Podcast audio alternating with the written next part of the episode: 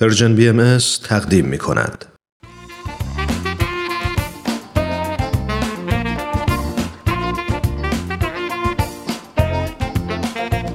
همراه های عزیز سلام.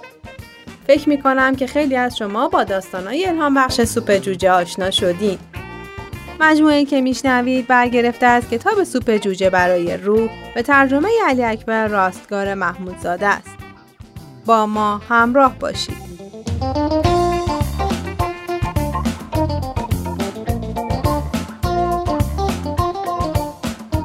این داستان دوست تلفنی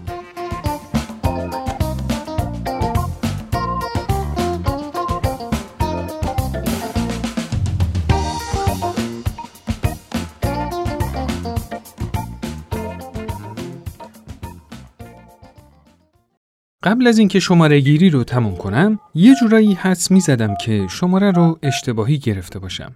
تلفن یکی دوباری زنگ خورد. یه نفر گوشی رو برداشت و گفت شماره رو اشتباه گرفتی. یه کمی جا خوردم. دوباره شماره رو گرفتم.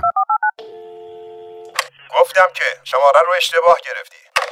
با خودم فکر کردم که چطوری اون آقا حد زد که من شماره رو اشتباهی گرفتم. من اون موقع تو اداره پلیس نیویورک کار می‌کردم. به خاطر همین مثل هر پلیس دیگه‌ای کنجکاو و علاقمند به این جور کارا تربیت شده بودم. بنابراین برای بار سوم همون شماره رو گرفتم. اون مرد گوشی رو برداشت و گفت ببینم بازم شمایید؟ بله بازم منم. اما تعجب می‌کنم چطوری قبل از اینکه یک کلمه حرف بزنم تشخیص دادید که شماره رو اشتباهی گرفتم؟ خودت حدس بزن. اه چرا گوشی رو قطع کرد؟ تو همون حالت که گوشی تلفن دستم بود چند لحظه ساکت نشستم و فکر کردم. دوباره شماره رو گرفتم. پیرمرد گوشی رو برداشت و پرسید هنوز نتونستی حدس بزنی؟ تنها چیزی که به ذهنم می‌رسه اینه که هیچ وقت کسی به شما تلفن نمی‌زنه. درست حد زدی. در حالی که از کار اون پیرمرد خندم گرفته بود دوباره شمارش رو گرفتم. وقتی گوشی رو برداشت ازم پرسید حالا دیگه چی می‌خوای؟ هیچی فقط می‌خواستم یه سلامی کرده باشم. سلام؟ چرا؟ عرض شود حالا که کسی به شما زنگ نمی‌زنه فکر کردم شاید بهتره من یه زنگی بزنم و عرض ادبی بکنم. باشه. سلام. شما کی هستید؟ بالاخره موفق شدم. این بار اون بود که کنجکاو شده بود. خودم رو معرفی کردم و از اون خواستم که خودش رو معرفی کنه. من آدولف هستم.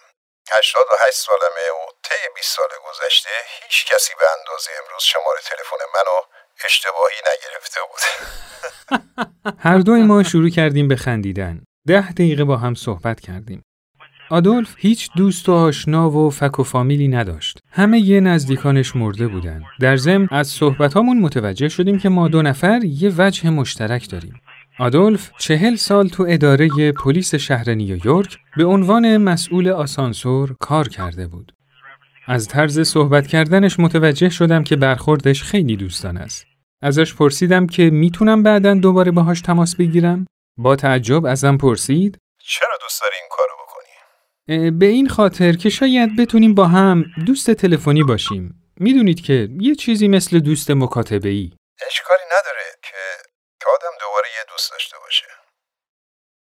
من فردای اون روز و همینطور روزای بعد به آدولف زنگ زدم. رابطه ما به تدریج دوستانه تر شد و اون طی صحبت ها از خاطراتش برام تعریف می‌کرد. من شماره محل کار و خونم رو بهش دادم تا بتونه با هم در ارتباط باشه. اون تقریبا هر روز به من زنگ می‌زد. این کار من صرفا یه مهربونی به یه پیرمرد تنها نبود. همصحبتی با آدولف برای من خیلی مهم بود چون شکاف بزرگی تو زندگی خود من وجود داشت. من که تو پرورشگاه بزرگ شده بودم از مهر پدری محروم بودم. آدولف رفته رفته برای من جایگاه یه پدر رو پیدا کرده بود. کم کم آدولف برای من تبدیل به یه مشاور شد.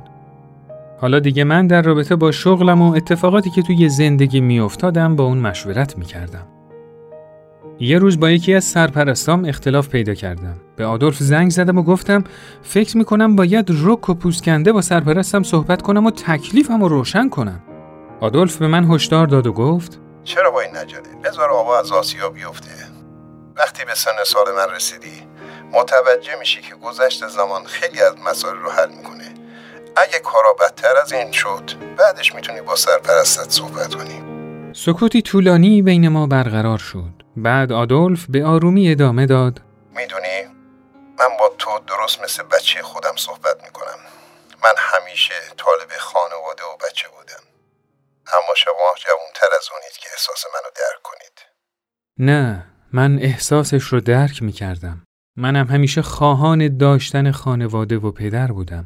اما من چیزی در این مورد به آدولف نگفتم چون می ترسیدم نتونم جلوی قلیان درد و رنجی که سالها متحمل اون شده بودم رو بگیرم.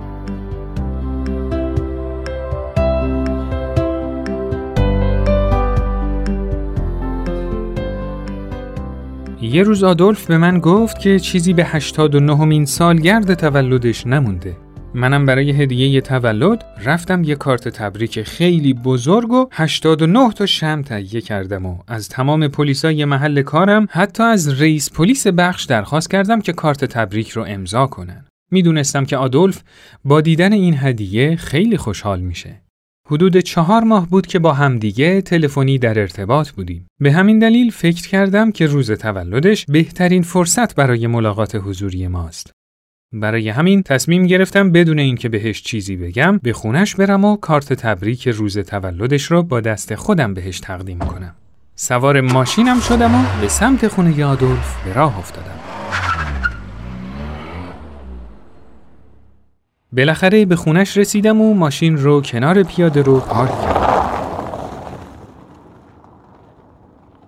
وقتی که وارد ساختمون شدم دیدم پستچی در حال جدا کردن نامه های ساکنین آپارتمانه. روی صندوق پستی ساکنین دنبال اسم آدولف میگشتم که پستچی سرش رو تکون داد. بالاخره پیداش کردم. آپارتمان شماره H1. درست تو بیست قدمی اونجایی بود که ایستاده بودم. قلبم از هیجان به شدت می‌زد. از خودم پرسیدم آیا خصوصیات شخصیمون همونی خواهد بود که پشت تلفن داشتیم؟ شک و تردید رو تو وجودم احساس می کردم. شاید اونم مثل پدری که ترکم کرد و از زندگیم خارج شد تردم کنه. با این وجود چند تا ضربه به در زدم.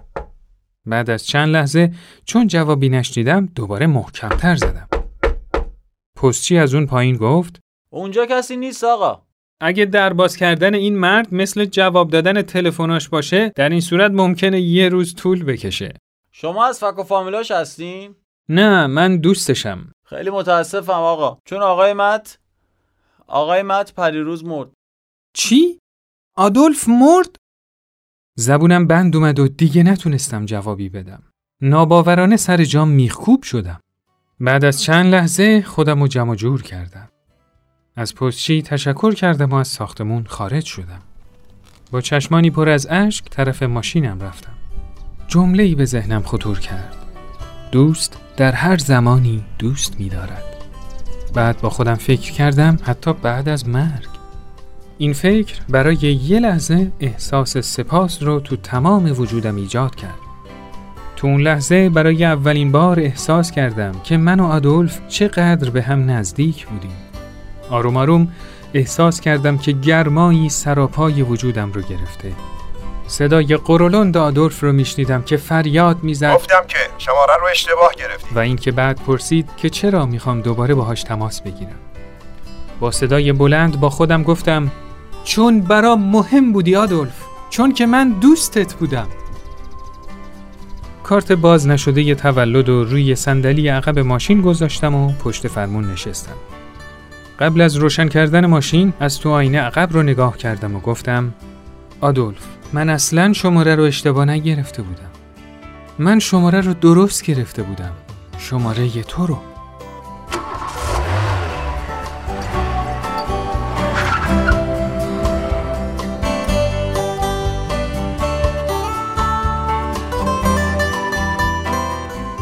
خب دوستای عزیز این قسمت از برنامهمون به پایان رسید. برنامه ای که شنیدید کاری بود از Persian BMS. از شما خیلی ممنونیم که تا اینجا ما رو همراهی کردید. تا برنامه بعد خدا یار و نگهدارتون.